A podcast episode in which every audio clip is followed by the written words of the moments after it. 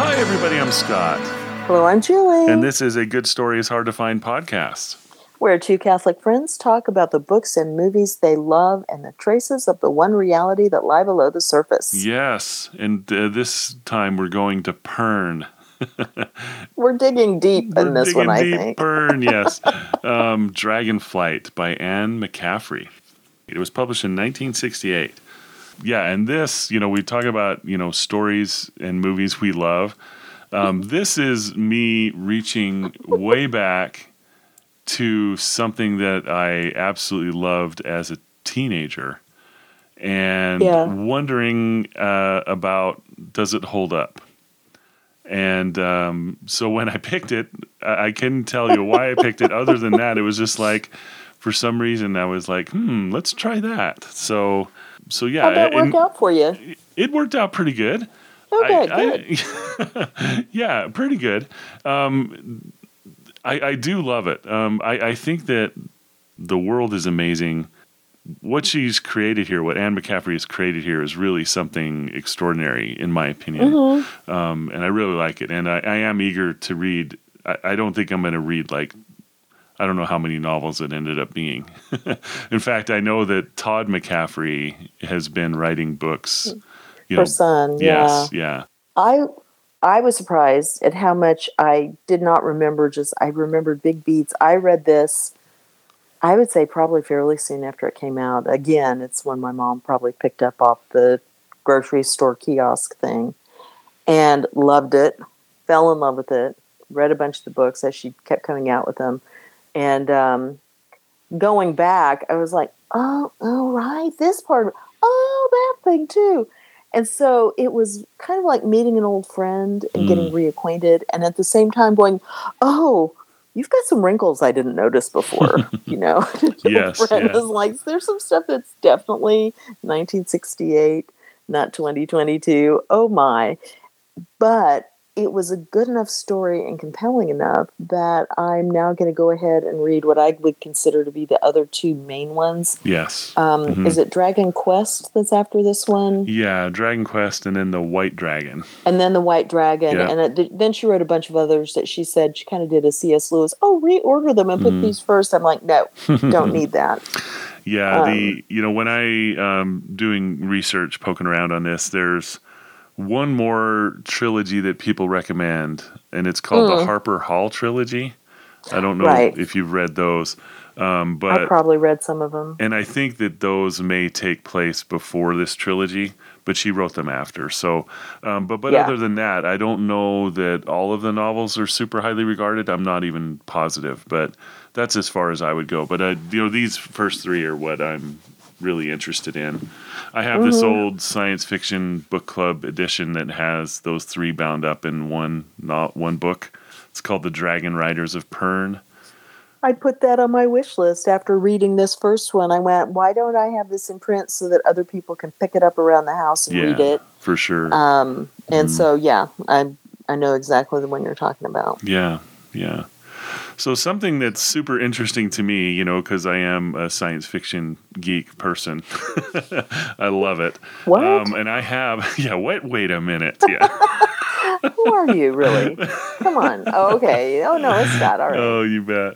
So this this story um, is broken up into two pieces. Um, there's a, a section at the beginning called Weyr Search, and Weyr is spelled W E Y R, and we'll explain what that is um, when we describe the plot. But that was published in Analog Magazine, um, edited by John W. Campbell Ah. in October of 1967, and I have that issue because, of course, oh I do. gosh. Of course, one has that one. Oh, yo, yeah. Yeah. Let me look through this stack of science fiction magazines in my closet. Um, you bet. So the the very interesting thing about that, to me, and this maybe interests no one else, but it is to me, is that analog science fiction, especially edited by John W. Campbell, is was science fiction. It wasn't fantasy. right. right? And Anne McCaffrey, uh, you know, she would say that this is these are science fiction dragons. They're not fantasy dragons. And um, mm-hmm. true, but it's a very fantasy-like world that she's created. But it, it's really, you know, for scientific reasons, these dragons exist. Yeah, and she was really good about explaining here's why the the red stars orbit here's why these threads fall here's why the you know here but it's predictable and you can make a chart of it and this you know the um, the dragon's ancestors were naturally predisposed to do this and so it was funny because i was reading something that was calling it science fiction and i was like what and then i went well yeah it actually is science fiction. It's just that it's really space opera. Yeah, it's, yeah, you could it's over the top romance, adventure, emotions, revenge. Things are happening like that, but it's all based in a world that is an alien world with these creatures and this cooperation and symbiosis almost and all these things that are scientifically based. And so I just was really impressed by that the fact that she went to the trouble to do all that. Yeah, yeah, yeah, and it's a it's a rich world. It, it's uh, it's a fun place to visit, in mm-hmm. my opinion. You know. Um, so yeah, so at the opening of this book, Dragonflight, if we describe the world just briefly, um, there are dragon riders that live in these place called Weyrs, W E Y R's, and there are it's like an entire society based around those things. There's holds and there are um, other places lords, lords of these other places yeah it's very kind of a medieval feudal kind of a setup where you've got um, you know farmers you so halls and holds and and these uh, you know um, I'm trying to think of the word for uh, guilds. Guilds. That's the word I'm looking for. So yeah. you've got the master harper and the master blacksmith. Exactly. Master whatever. Right. And these um, all seem to exist to um, support the weyrs. That's what tradition is, anyway. And the weyrs is where yeah. these dragon riders live. So at this point in uh, the history of Pern, there are six weyrs, but at the opening of this book, five of them have been abandoned, and it has been um, like for 400 years they've been abandoned. Mm-hmm. So it's been a long, long time, and the whole reason that uh, dragons and dragon riders exist um, is legend at this point to the people that are living in this. You know, they they hear stories about threads falling from the sky and dragons exist to protect the planet from from these threads and but nobody's seen one nobody alive has seen one ever not even the yeah, dragon riders at all yeah because the threads burn anything they touch and they also will somehow multiply as something that's alive and eat all organic matter so if you don't stop the threads you're not going to live yourself so it's an interesting idea of this alien life that is not really life. I mean, it's life, but it's not thinking. Yeah, it's like an alien spore or something. Yeah. You know, they're not, it's not making intelligent decisions. It's just seems to be like trying to find a better environment for itself, right? Mm-hmm. So it's mm-hmm. doing a scientific thing, you know, or a scientifically explainable thing. Um, it's not evil, it just is. You know what yeah. I mean?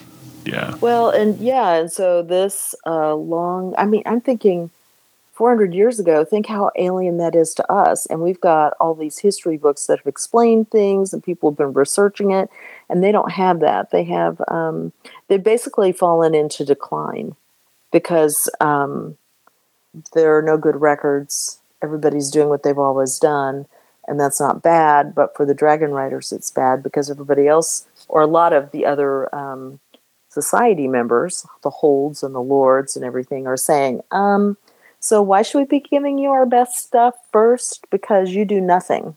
You're a parasite on our society. It's been so long, this is never happening again. And so there's this conflict because um, one of the most dynamic of the Dragon Riders, F'lar, is saying, "Oh no, no, it's it's coming. It's every 200 to 400 years, and it's been 400 years. It's coming. All the signs are right. And they're like, that's an old song. Hmm. Yeah.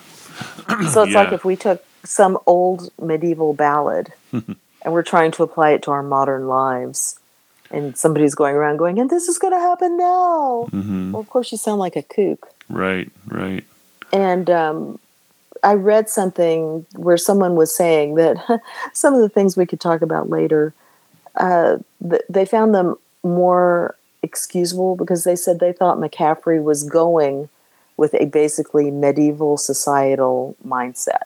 hmm And that's how people would have acted then. Yeah, yeah, yeah, and and an interesting thing to me again, if we reach back, you know, so these are uh, this planet was colonized by humans, right? So at Mhm. one point in the past, they had spaceships and they landed on the planet and they got off and they realized that there was a danger here and they genetically engineered dragons to take care of this danger and um, you know so this is a society that was once extremely technological but has you said decline and that's the right word. It, it has lost all of that. It's Right. been long enough they've been on this planet long enough that they lost all those things and there are um, you know in a medieval mindset like you said. Yeah, and, and that's an interesting way to think about it because if they are in a medieval mindset, some of this other stuff that occurs, um, you used the word forgivable earlier. it's kind of like that. It's kind of like, okay, well, if this is a medieval mindset, then yeah, maybe that makes some sense, you know? Well, it does kind of help put a context to the idea that our modern focus is not going to be completely accurate for some of their attitudes, though I myself would say my modern focus looks at 1968 when this was written and goes, oh, yeah, books were written all the time with that stuff in them. Nobody even thought about it. I never did. Yeah, for sure. You just kind of went, Yeah. oh, okay. Yep. So it's just a change in attitude. Mhm. Well, and it's it sounds like these what we're talking about is all these spoilers, but there's an in my book, and I assume yours, there's an introduction Yes. hmm that's interesting because it starts off with when is a legend legend? When is a myth a myth? How old and disused must a fact be for it to be relegated to the category fairy tale? And why do certain facts remain incontrovertible while others lose their validity to assume a shabby, unstable character? And I'm looking at that Hmm. and I'm thinking about the world we live in today and some of the new facts that everybody's come up with for that that are I feel unanchored in kind of uh, if I say classical learning, that's it makes it sound like it's I'm talking about Greek stuff, but I just mean uh, I don't know in Western civilization and what's kind of always guided it. Hmm. Does that make sense? It totally makes sense. I mean, and Christianity's lumped in with that stuff. And so this question applied to this book, which is like all over the place, sometimes emotionally. You're like, whoa, I've got whiplash now. But it's the whole that's what they're arguing about. What's a legend? What's a Mhm. myth? Can we understand these old songs to really mean anything? Why are we still learning them? right. How do we even understand it? How do we get back to what everybody back 400 years ago knew was true? Yeah, so they've they've lost the reasons for stuff. You know, I, I heard a quote a long time ago that said, you know, once tradition is recognized as tradition, it dies. you know, and it, it's That's beca- interesting. and it's because you know young people are like, you know, they rebel against whatever is normal, and that's natural, right? Whatever is normal in society, you know, there's a rebellion against it. But there's always, you know, these generations that come up that are just pushing against what um, society has placed before them, right? And then I think that's a modern thing. I think you think it's just modern. yeah, I don't think people did that in medieval times. They used to respect the elderly and what they knew. Interesting, Didn't yeah. mean they couldn't add to their knowledge, hmm hmm but it, it wasn't that, you know, the young, untried people are the ones who they're with it and they can overthrow everything. That's why tradition was valued so long. Yeah, that's interesting to consider. But I wonder if that comes with it uh, a belief or a, you know, like with Christianity, especially, a lot of the pushback we get here in modern times about Christianity is, well, first of all, they don't believe that the truth of it, and um, secondly, is that they don't know what purpose it's serving anymore. Mm. You know what I mean? Hmm And that is, you know, uh, loosely connected to the book. You know, where here, Yeah, you know, right. it's like they've they've created an entire society to support this thing that is actually vitally important in this book. it's as important a thing as could be to the survival of people, but over time they reject it um, because Because they're they not have no proof. they have no proof, right? Yeah, And what's happening now? Exactly. I mean, it, it, this goes through waves in Christianity also, but since the Enlightenment, um, that's been the idea that if you have facts, then that proves that anything you can't touch and feel and measure is not really true either. And of course, that's that's patently untrue if you sit down and really start thinking about it. Because science. Right. Yeah. I'm sorry. Oh, wait, that's the Trump word. I forgot it. You've trumped all my arguments. What is your well, science? thank you. that- You know, I've been practicing. So, yeah. so, but, but yeah, but that's exactly Yeah. right. It, it's like, but if you, even if you take Christianity out of it, I mean, there's in, in Western society anyway, um, all these things have didn't didn't happen overnight. You know, the, uh, well, if, if we look at divorce, for example, I remember I can't remember which pope it was who said, you know, if we if we start allowing divorce just at people's whim, this is what's going to happen to society. I think it was Paul the Sixth. I think. Yeah, it was Humanae Vitae, I think. Yeah, and then Because he was also talking about contraception and all these things. Yeah. but here we are, right in it, right in the thick of it. Yeah. He's Um, like, women will be devalued. All these things will fall apart. And everyone's like, ugh, what an old naysayer, you doom and gloom guy. Well, here we are. We're living in it. yeah, and we're yeah, absolutely dealing with all of that. So Mhm. yeah, so but yeah, so but it's a it's an interesting thing to think about, you know, tradition, and I, I like the way you know when is a myth a myth, and all that other stuff. That's really interesting because I think we we are living in I, I don't know, you, you know I I love what you said about well this hasn't always been this way because I do know like the Middle Ages lasted for a thousand years, and there wasn't Mhm. a lot of societal change in that time. It wasn't until the Renaissance, right, where Mhm. it's like the the jar broke or whatever. And the Renaissance is the one who called the middle. What did they call the Middle Ages? The Dark Ages, or some whatever it, the other name is. Mhm, mhm. They're like, oh, that was the Dark Ages. yeah, Um, we're better, Mhm. and everybody went, oh, all right, yeah, we buy it. hmm And you look at that and you go, oh, wait, they were doing all these other things that nobody really talks about. yeah, yeah. So, um, and I would have to. There's there are a couple books that I've meant to read for a really long time about that, but I've read various Hmm. articles about it, and I'm always surprised that oh, this was all happening. We're just sitting still in a hovel, which is what I think of when I think of Dark Ages. You know, Monty Python pulling the mud out of the fields. for sure, for sure. So yeah, and um, another interesting aspect of this is that the society on Pern has been created to be mutually beneficial, right? Every, Mhm. Everybody as a community has their role. And if we pull this off right, we're all going to be fine, right? It's like we're all dependent Right. on each other. And what's happening at the time that we pick up this story is that people are questioning why should I help you? Um, you know, why should I be part of this community? Because you, uh, I don't seem to see your purpose. You know what I mean? and um, yeah, so F'lar is defending his purpose, but the thing is, it's a it's a well-oiled machine um, for the purpose that it was created. And again, this it's a thriving culture, thriving economy. If everybody just helps each other, right? We all exist for each other. And, Yeah, um, That's yeah, true. and they're pulling away from that. That's what the state of the world at the beginning of this book is. That that we're everybody's questioning that, everybody's pulling away from that, and I say everybody, but then there are those that are trying to hold it together.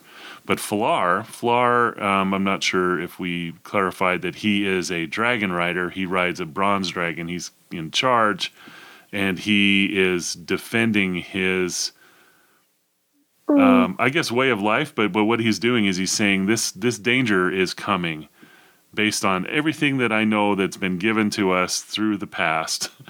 Um, I believe that this is going to happen, and we need uh, dragons here to survive. And I don't even think we have enough dragons. You know what I mean? so and yeah, he's right. He is absolutely right. So, But um, he also is not really in charge, and so there's a problem there. He is uh, very um, dynamic and charismatic and all this stuff, and he knows what he knows. But there's somebody else who's in charge because the way it works is there's a queen dragon, and the bronze dragons are the only ones fast enough to catch her and mate with her, and whoever's um, uh, it's like it's an empathic connection that each person has with the dragon that they've got. Um, it's sort of like a partnership, but deeper than that. And so there's whoever the woman is who's with the queen dragon is always paired up with the top guy for the bronze dragons who mated with the queen dragon. So those two are running things.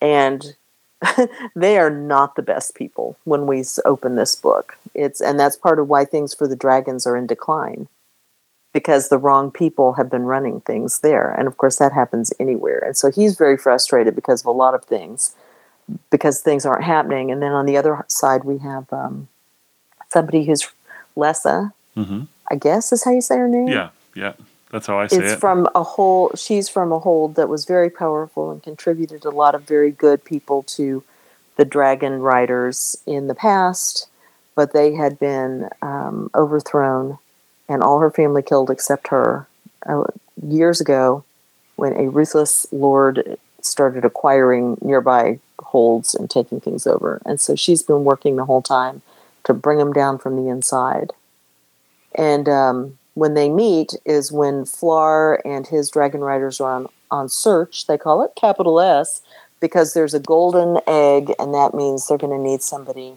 to be with that queen. hmm And the dragon chooses the person.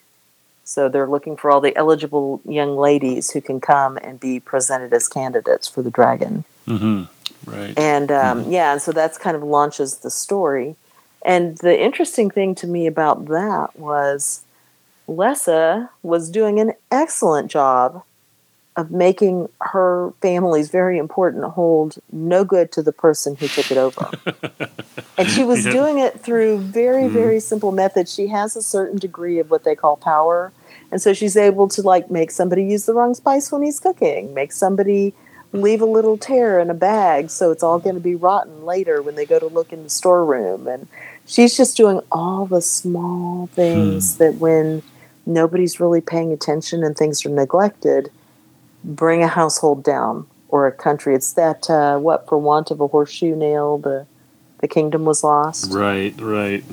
and Mhm. um, and I just thought, in terms of us talking about it, this is the example of our own lives. When we let all these little things slide one on top of the other, suddenly we've got a huge problem spiritually. When you it, suddenly you can't fight that vice very well anymore, or you can't advance in your relationship with God anymore because oh, I've given him three minutes twice this week in prayer, or I've I've been busy, and it's all, but it's all these little things that get in the way uh, because we're just not paying attention and taking care of the little things when we should. We're letting it slide. Yeah, I love that thought. Very true. Yeah, when you have a garden, you don't leave a space for weeds. Yeah, and Yeah. you pull the weeds out. you That's get a good them out point. of there. Yeah. So Mhm. So that's the point at which they meet, and everything just takes off from there.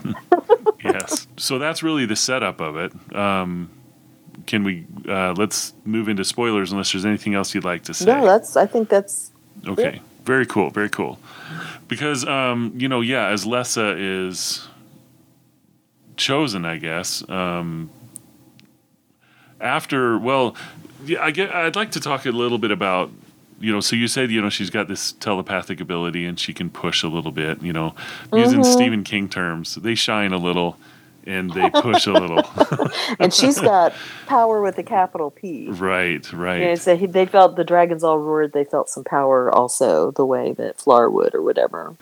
Right. So again, so she's the last surviving member of Ruatha Hold, the family that was in charge of that, and she's been in hiding. You know, so she's basically when someone looks at her, she she doesn't look like she's important at all, and she's you know. Uh, the work she does or appears to be doing is, Yeah. um, you know, a serf serf's work. So yeah, she's a drudge. They call it. Yeah, drudge, Which I thought was a great name. yeah, that's right.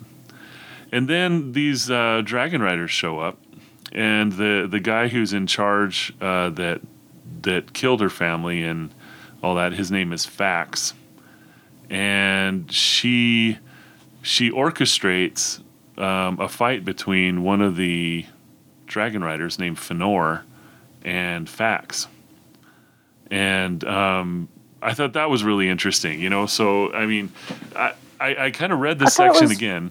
Yeah, Go. I thought it was F'lar. Was it F'lar? Okay, sorry Yeah, about that. mhm. Sorry, because I know That's she right. ends up with F'lar, but Yeah, um, no, because it's you, got to have the scene where she's patching his wounds, right? Yes. Which is an important the scene. knife cut went deep, but he had a very strong shoulder. She patched him up, and that masculine smell. Exactly. Uh-huh. That's you're right. So it is F'lar. Sorry about that. Sorry, couldn't help it. Absolutely right. I love it. I love it. I love it. so yeah, um, but yeah, that that gets me into you know an end ends and means thing, you know, because I I felt like you know with with her telepathic stuff.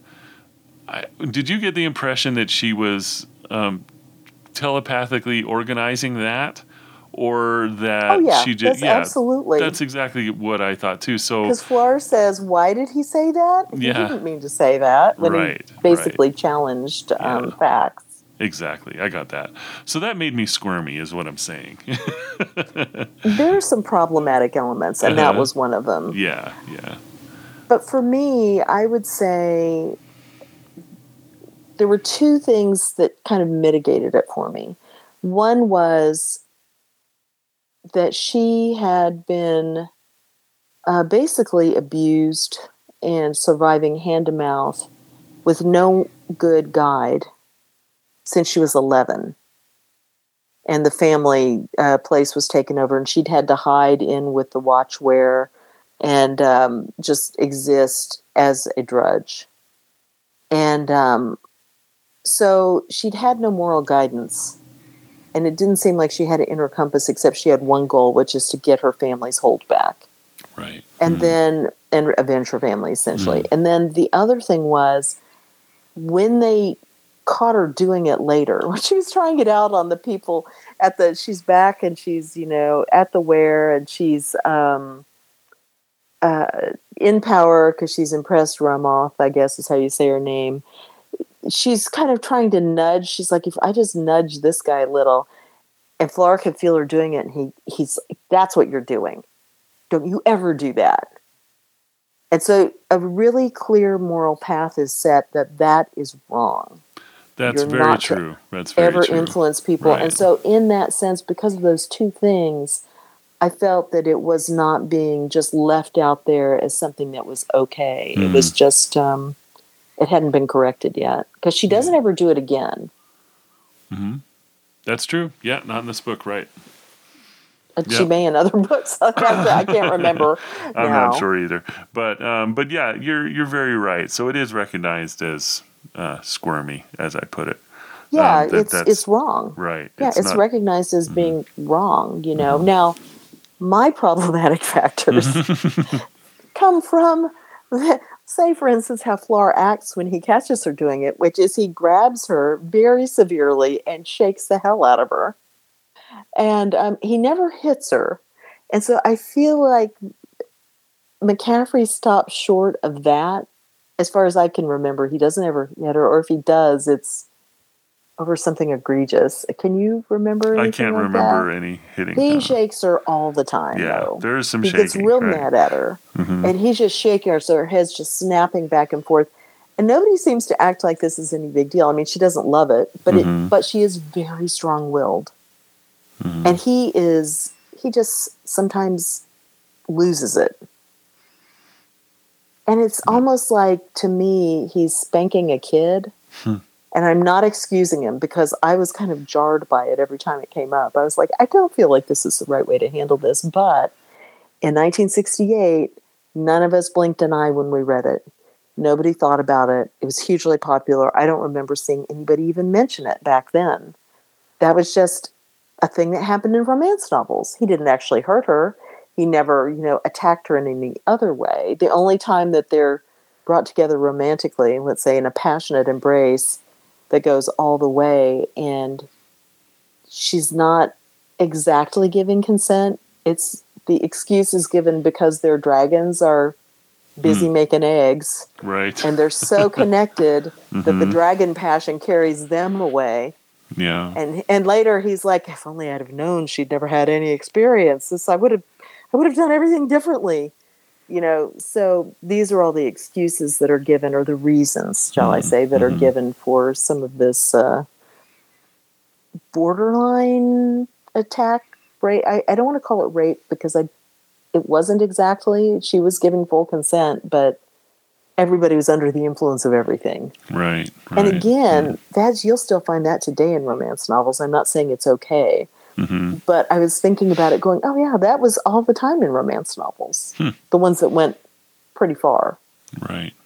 So that was kind of the Yeah. style of the time. Now it's different. It's looked Mhm. at in a different way. Gotcha. Right. Your you- thoughts? No, I, I agree with that, and and I think that you do see that in other writing in this at the same time period. you know, Yeah. I'm trying to think of some things like, um, oh, I don't know, like you know, uh, crime novels and things of the time. Oh gosh, yeah. You know, and, and a title's not leaping to mind, but yeah, noir stuff.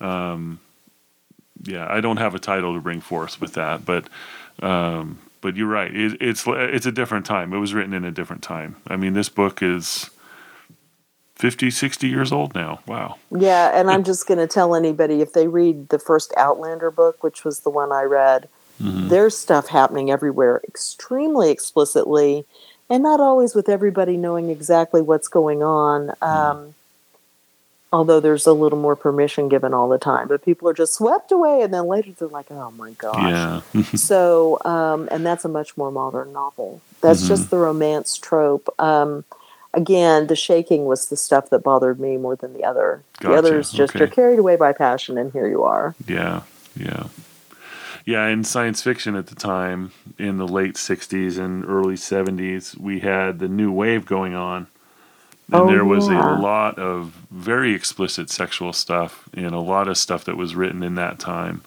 And this is not um, explicit. I mean, it, oh no there's a dot dot dot here. but other things being written at the time did not, you know, they did not dot dot dot. They would very very Oh, yeah. explicit. Yeah. well the other thing that's just occurring to me too is one of the things i that i liked about the book probably then and now is you've got to have lessa be a very strong personality to do what she did from the time she was young to become uh, the Weyrwoman which is what they call the person with the main queen dragon um, to stand up to F'lar, to contribute what she needs to, to get things going again. She's got to be very strong. And so I think at the time, this would have been looked at as a real kind of a, a feminist statement in a romance novel. In that she's an extremely strong person. She's not swept away by, you know, the other people pushing her around at all. Yeah. And she's not doing things for love of F'lar. Half the time she's doing exactly what he told her not to Sure. um, not just to be contrary, which is Mhm. a lot of romance novels would have done, but just to because no, no, this will work. yeah. I'm going to go try it. No doubt. And um, she is the hero of it, right? She's Yeah. the one. She's the one that has to do the thing and Mm-hmm. and does it well. Yes. But at the same time, they're a very effective couple because she is the heroine, but he's also the hero. They're really together, the driving force of what's going on. Yeah, I do. I do agree with that. Um, there, there's a nice interview of, well, I guess it's an interview. Um, it's like a half an hour show I found on YouTube where they highlighted um, Anne McCaffrey in a. It's a BBC show, Oh. and so it was back like in 1972 or 1979, actually, something like that. Mm-hmm. Um, but she said something very much like what you just said. Um, Oh, that you know she you can have this strong woman but you don't have to push the man down right you don't you know the man they can be a, a pair and that's a remarkable thing for her to say because she actually went through a difficult divorce i think Oh. in between or after she started to get famous um, she actually got divorced and then moved to ireland and I knew that she lived in Ireland, and I always thought she was Irish. But it turns out she's she's got Irish roots, but she was an American uh, living in the United States, and then uh, moved to Ireland. Um, so I I learned that about her. But Okay. um, but yeah, but um, so uh, that was a really I do appreciate that very much. You know Yeah. her attitude on that. yeah. Mm-hmm. I hadn't. I didn't know that. That's, yeah, but it's cool that you you pointed out something that she pointed out. Well, Yeah. thank you. Well, it's really because you Mm-hmm. said she was the hero, and I went, well, but F'lar's just as present a personality. Sure. And so um, I hadn't really thought about that before. Yeah, and another thing that she said during that interview, which struck me, um, is that she said that it's love that keeps a dragon rider and the dragon together. Um, she she described uh, you know how she is how she was devising the dragons. You know, she's she's surrounded by animals. She's got horses. She's got dogs, Mm, and she's got cats. Right, and she's like, um, she wanted an animal that was not subservient but a partner and Yeah. you know so she was lifting so in the very same way that you're describing F'lar and Lessa she saw the dragon and the person there is not one person that's in charge neither of them are in charge they are kept together by love right and it's not romantic love in that case right um, it is a tight bond and Yeah. um, they are together they do what they do together And she expresses that really, really well in the book. yeah she does You really feel it. Mhm. And um, in fact, one of the ways that you can kind of see that in the book is Lessa has the ability to hear any dragon, which is really rare because it's usually just a tight telepathic bond between rider and dragon. And the way I can't say his name, Menmith or oh yeah. F'lar's dragon, hmm since he and Lessa can talk, sometimes he'll kind of just will be fuming away, and uh, Menmouth is kind of he's not exactly defending Lessa, but he's just going, "Oh well, it's like this. Here's the truth. Here are the facts. It's fine. Don't worry about her." and so you can see there's a real respect because each one, each dragon is a personality of their own, a person of their own. Yeah. Yeah, that's You cool. Yeah. And I also kind of like the fact that the dragon, she represents the dragon's point of view a few times where, like, um, Les is like, You're laying eggs already and you didn't tell me. And she goes, Well, it's just what a dragon does. It's a dragon thing. You don't need to worry about it. Yeah. You don't have to be here. Mm. Or, um, Men- Menmouth. Mhm. I can't say his name. Anyway, at the the thread has come and everybody's getting ready, and uh, the he's telling F'lar. He says, "Oh, this is great," you know. And also, there's another time where they're having to stand down, uh, stand up to the holders or the lords who are gonna they're gonna come and take over the the Weyr because they're like, we've had it with you guys. So it's all the bad lords who are doing this. And so they go, and uh, the way they travel is just instantaneous, basically. Yeah, yeah. And uh, they go and, and take all the wives of the people who are doing this and have them show up on a dragon. And he says, oh, We're excited. This is much better than just playing games and doing drills all the time. He's like, this isn't exciting because well yeah it is. so it's they're I their own it. people and those are fun little elements also Right. So, so what did you think of the um, the egg ceremony? Um, I thought that Oh was gosh. super interesting. You know, it was yeah, and um, and violent, no less. It was like, you know, uh, in a way. Well, it did, didn't um, Lessa say something like something about dragons not being less cruel than mankind, or something oh that like I don't because, remember because uh, dragons. She said dragons acted from a bestial need. Um, just it's, they're just like a dog is being a dog, a dragon Mhm. is being a dragon, and um, they they are just acting from their their own needs and stuff, and their um, own nature yeah their own nature. That's that's the word I was searching for. Thank you. Yeah. Well, Um, and that yeah, because what and what you see is the problem is not the like the hatchlings. It, the problem is the lack of preparation of the candidates because later on, when F'lar's running things, one of the, his theories is everybody's so terrified when they're out there with the eggs. Let's put them out there so they can get used to the eggs, and we'll talk to them about how it all works. We won't just throw them out there so the hatchling comes across them, grabs them, and shakes them and breaks somebody's neck because that doesn't know what it's doing. Right. Right. It's just hatched. Yeah, and, unless uh, during that ceremony, when she sees a, a girl die uh, through a scratch, you know, a, scratch, a gash. Yeah. but um, but she was like, why was she standing there? You know, uh, Why didn't because she get out of the way? yeah, because it was very clear to her that that was going to happen. Um, Mm-hmm. But uh, the person with a little knowledge would have known, yeah, don't be right there. You know, so um, so yeah, that you're right. That is interesting, and I would expect, though I don't know, in future books maybe uh, people are trained and and know better how to do that. Well, they show in this one Yes, right, they do. Ramoth's eggs hatch, they Yeah. are better prepared, and it does work better. And in fact, there's they start to talk about there's a theory that the dragon is already attuned to the person Mm, because um, and I'm trying to remember. I think that comes up later on in one of the later books where there's actually an example of it. yeah, yeah, Yeah, cool. But yeah, fascinating. Um, hmm yeah, just a really she did cool a really thing. great job with really that. true. It's a it's seared in my memory that scene. Yeah, And The you know what's funny is I think it's seared in my memory over all those years too, because when I thought about the book, that scene stood right out. I remembered that really well. it's very vivid. Yeah, um, a lot of details I didn't remember, but the the other thing I remembered out of this book over all the years was the solution to the problem. And because back when I read it as a teenager, it was a big surprise. Um, and and here the bringing I, the old Weyrs forward. Exactly. And here, um, of course, I knew it, um, and and I thought it was super interesting. Um, you know, I don't know how obvious it is to folks, but it might have been as soon as they, as soon as one dragon could jump into the past a little bit, that was like, oh well, I know where everybody is now, right?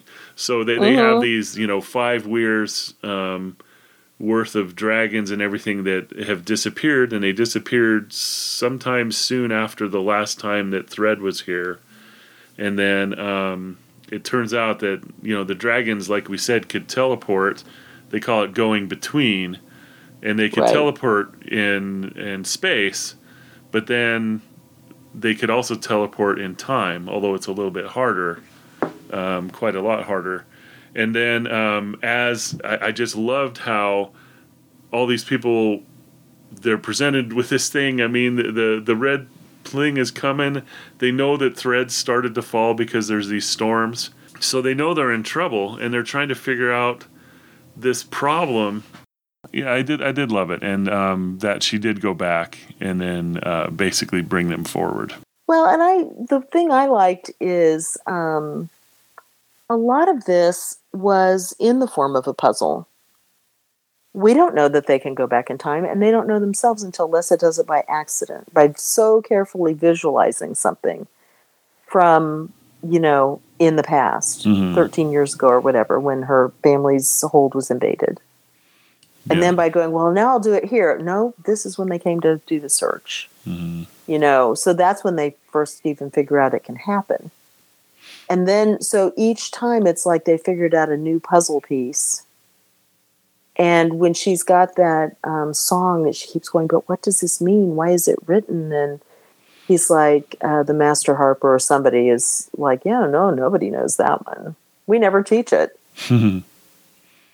because it's people Yeah. just want popular stuff now sounds Yeah, right That's right. Yeah. hmm That's right. um hmm So I really loved the deciphering the ballad thing and the fact that they're just kind of having to put it all together. Right. Yep, that's exactly it.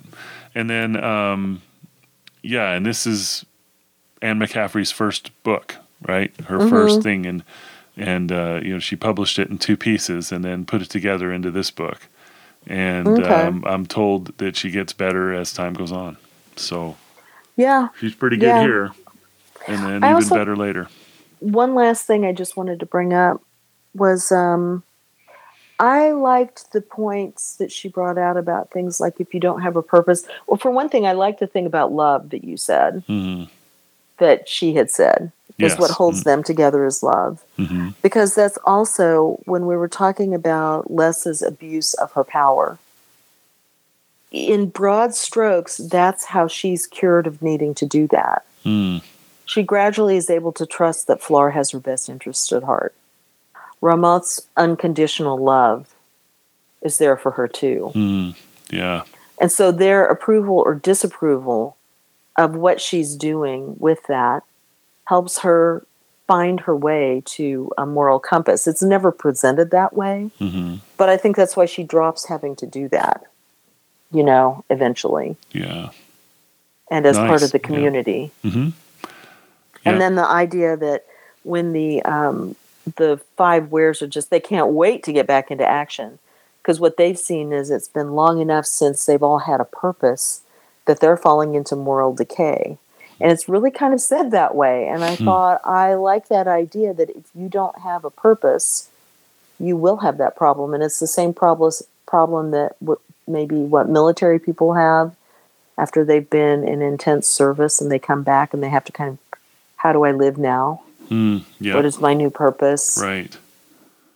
And how difficult it- that it- is. Yeah. Yeah, exactly. hmm And it's the problem a lot of people now have, I think. This is this unrootedness from um, the basics of life. So, what does your purpose become? Hmm. We don't have to farm to eat anymore. And of course, we're very far removed from that. But so I, I took it maybe too far back. but we don't all have a common yeah. cultural code. Mhm. Yeah. So then what does your purpose become? And who's your community and all that kind of thing? Yeah, yeah, yeah. I, I think you know that's something I think about often is how far we are away from our basic needs in the United States, anyway. Um, you know, in Western culture as a whole, um, we argue. It's like you know, once we've got the um, survival thing down, then we start arguing about uh, less important things. we never we never Right. seem to uh, run out of things to argue about.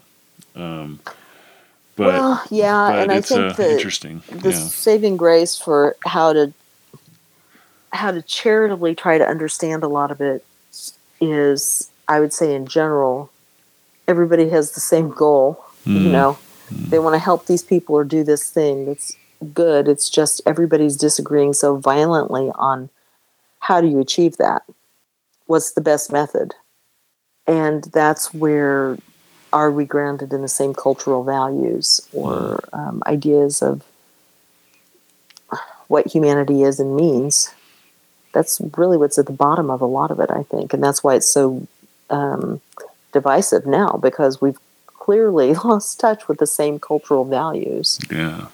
Even and we've talked about this before even when it comes to you know we don't even all watch the same tv show on the same night hmm so you can't even all gather around and talk about that Yeah, for sure, for sure.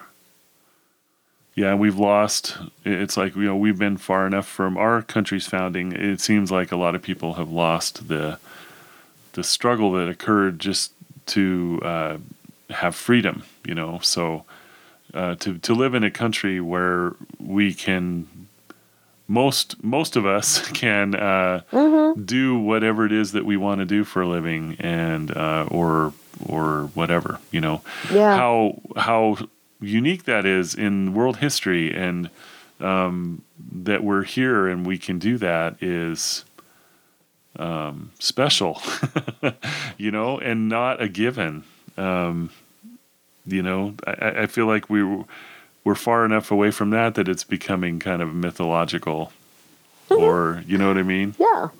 So It sure is. all these- the, these things is that it, the gone through. 16, whatever, 19 project, 16, 19 project or Oh whatever, yeah, sixteen nineteen. Yeah, which is taking all the things that culturally we understood from one point of view and completely refocusing um, the lens. hmm And um, plenty of people have spoken up about that. yeah, but it just shows how far away we are from it that it can happen and the new york times can be publishing it and doing a podcast with it right, right. so Hmm. you know Yep, yep.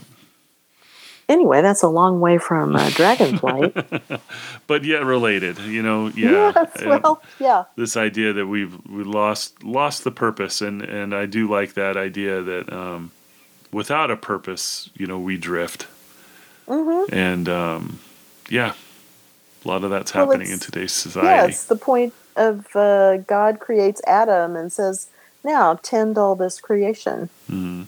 he's given a job right away. And it's you know when the fall happens it's like well now you're going to really hate doing this work. You know you're going to sweat. It's going to be a sorrowful labor labor to you before it that sh- tells us that before it was joyful Mm. co-creation Yeah. that's the purpose hmm so we were made to have a purpose and when we don't we're miserable Yep. Very true. Very true. okay Yeah. Well, good. Well, anyway, thanks for reading this. It was definitely a lovely trip to the past and to the future. exactly. it was a blast. Yes, both Yeah. directions, past Mhm. and future. And when you mentioned John Campbell, that fit perfectly. Yeah. Yeah, Well, good. yeah, Yep. That's terrific. Well, cool. yeah. I'm glad you All picked right. it. Well, thanks. Good. I'm glad glad you liked it. Okay. Um, next up for us is a movie that you've selected called Sunset Boulevard. Another trip to the past. I this. Mm-hmm. one I chose as a follow up to our silent movie month. Ooh, love it. It's the capper hmm to all that. Oh, cool. So if anyone's going to watch it, they can kind of think about that in terms of why it was chosen. Not a big Oh, nice. secret or anything, but yeah. Very good. All right. I love Yeah. it. I love it. All right. Well, thank you very much. And uh, thanks for listening, everyone. Yeah, thanks everyone. And uh, we'll see you in a couple weeks. Yeah, talk to you again soon. bye Bye thank